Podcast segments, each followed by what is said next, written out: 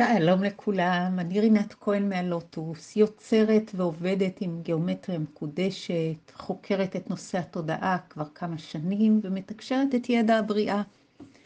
היום אנחנו נמשיך בנושא הגיאומטריות, והיום הנושא שאני אה, אדבר עליו הוא המרכבה. אז בפודקאסטים האחרונים אנחנו דיברנו על הגיאומטריות, על התפקיד שלהם, על מה הן מאפשרות לנו. ודיברנו גם על הגיאומטריה הייחודית של המגן דוד, ועל כך שהמבנה שלו אה, הוא מאוזן בצורה כל כך חזקה, שמכל אה, כך הרבה כיוונים, שזה מאפשר לו עוצמה וחוזק. אז היום אני רוצה לדבר על המרכבה, שהיא בעצם מגן דוד, אבל היא מגן דוד תלת-מימדי. מתבקשת השאלה מה מייחד את המרכבה, את המבנה שלה, לעומת המגן דוד. אז קודם כל, היא תלת-מימדית, בעוד שהמגן דוד הוא דו-מימדי. זה מוסיף לה עוד מימד, זה מוסיף לה עוד אה, אפשרויות. המרכבה, כשמה כן היא, היא מורכבת, אבל היא לא סתם מורכבת, היא מורכבת, כמו המגן דוד בעצם, מניגודים. היא מורכבת משתי פירמידות על בסיס משולש, וכל אחת מהן היא בעלת צלעות שוות. השם של פירמידה כזאת, אני חושבת שכבר ציינתי, הוא ארבעון.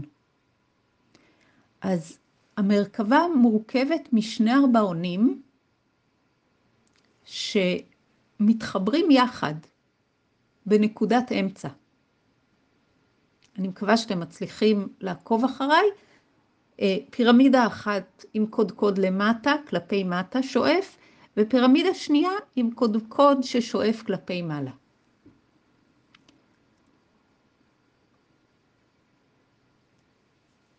התלת-מימדיות של המרכבה מאפשרת לה עוד כיווני התנגדות. אם דיברנו על המגן דוד, שיש בו אה, את הקודקודים המנוגדים, והמתח ביניהם יוצר בעצם את העוצמה, את החוזק, כי הוא מאוזן והוא לא יכול לזוז לשום מקום.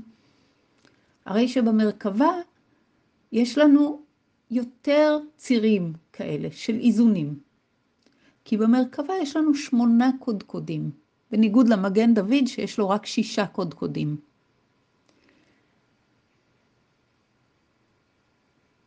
ואם דיברנו על כך שהמגן דוד מסמל סוג של שלמות, כי הוא מכיל בעצם את ההפכים, את הניגודים, הרי שהמרכבה היא שלמות עוד יותר גדולה.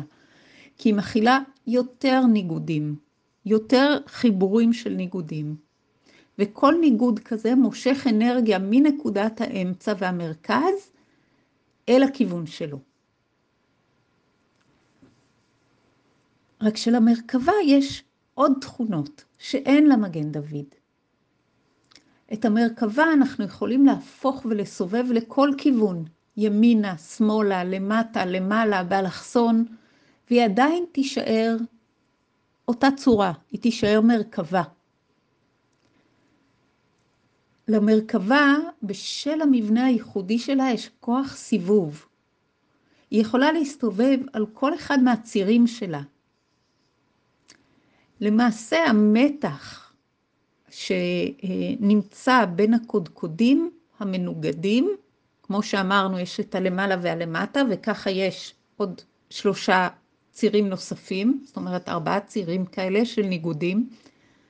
כל ציר כזה, אה, יש לו תכונה להתחיל ולסובב אותה סביב עצמו, אוקיי? אז הוא יכול לחול על כל אחד מהצירים, שאם נראה את המרכבה מולנו שהיא תסתובב כמו סביבון, אבל הוא יכול גם לקרות לכל הסיבובים ביחד, ואז נראה את זה מסתובב כמו אה, כדור כזה שמסתובב לכל הכיוונים, אבל כל הזמן נשאר במרכז בעצם.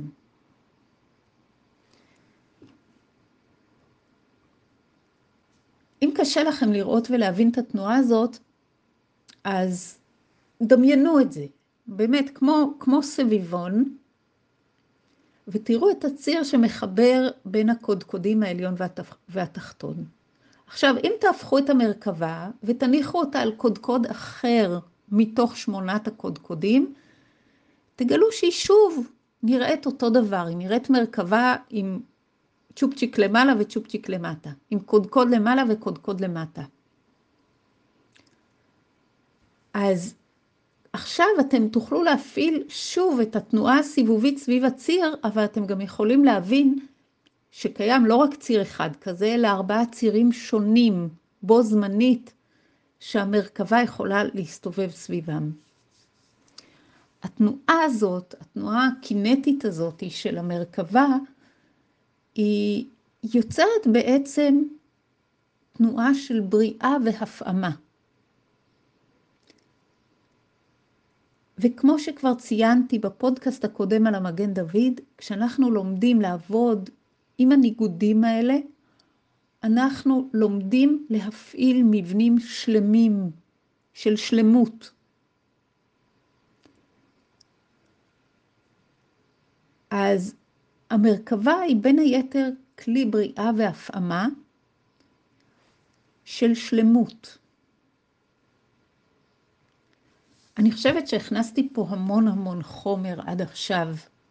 תנסו לעבור, ל, ל, להבין את זה, לראות את זה. פשוט לראות את זה, את המרכבה, איך היא, עובר, איך היא עובדת מבחינת הצירים שלה,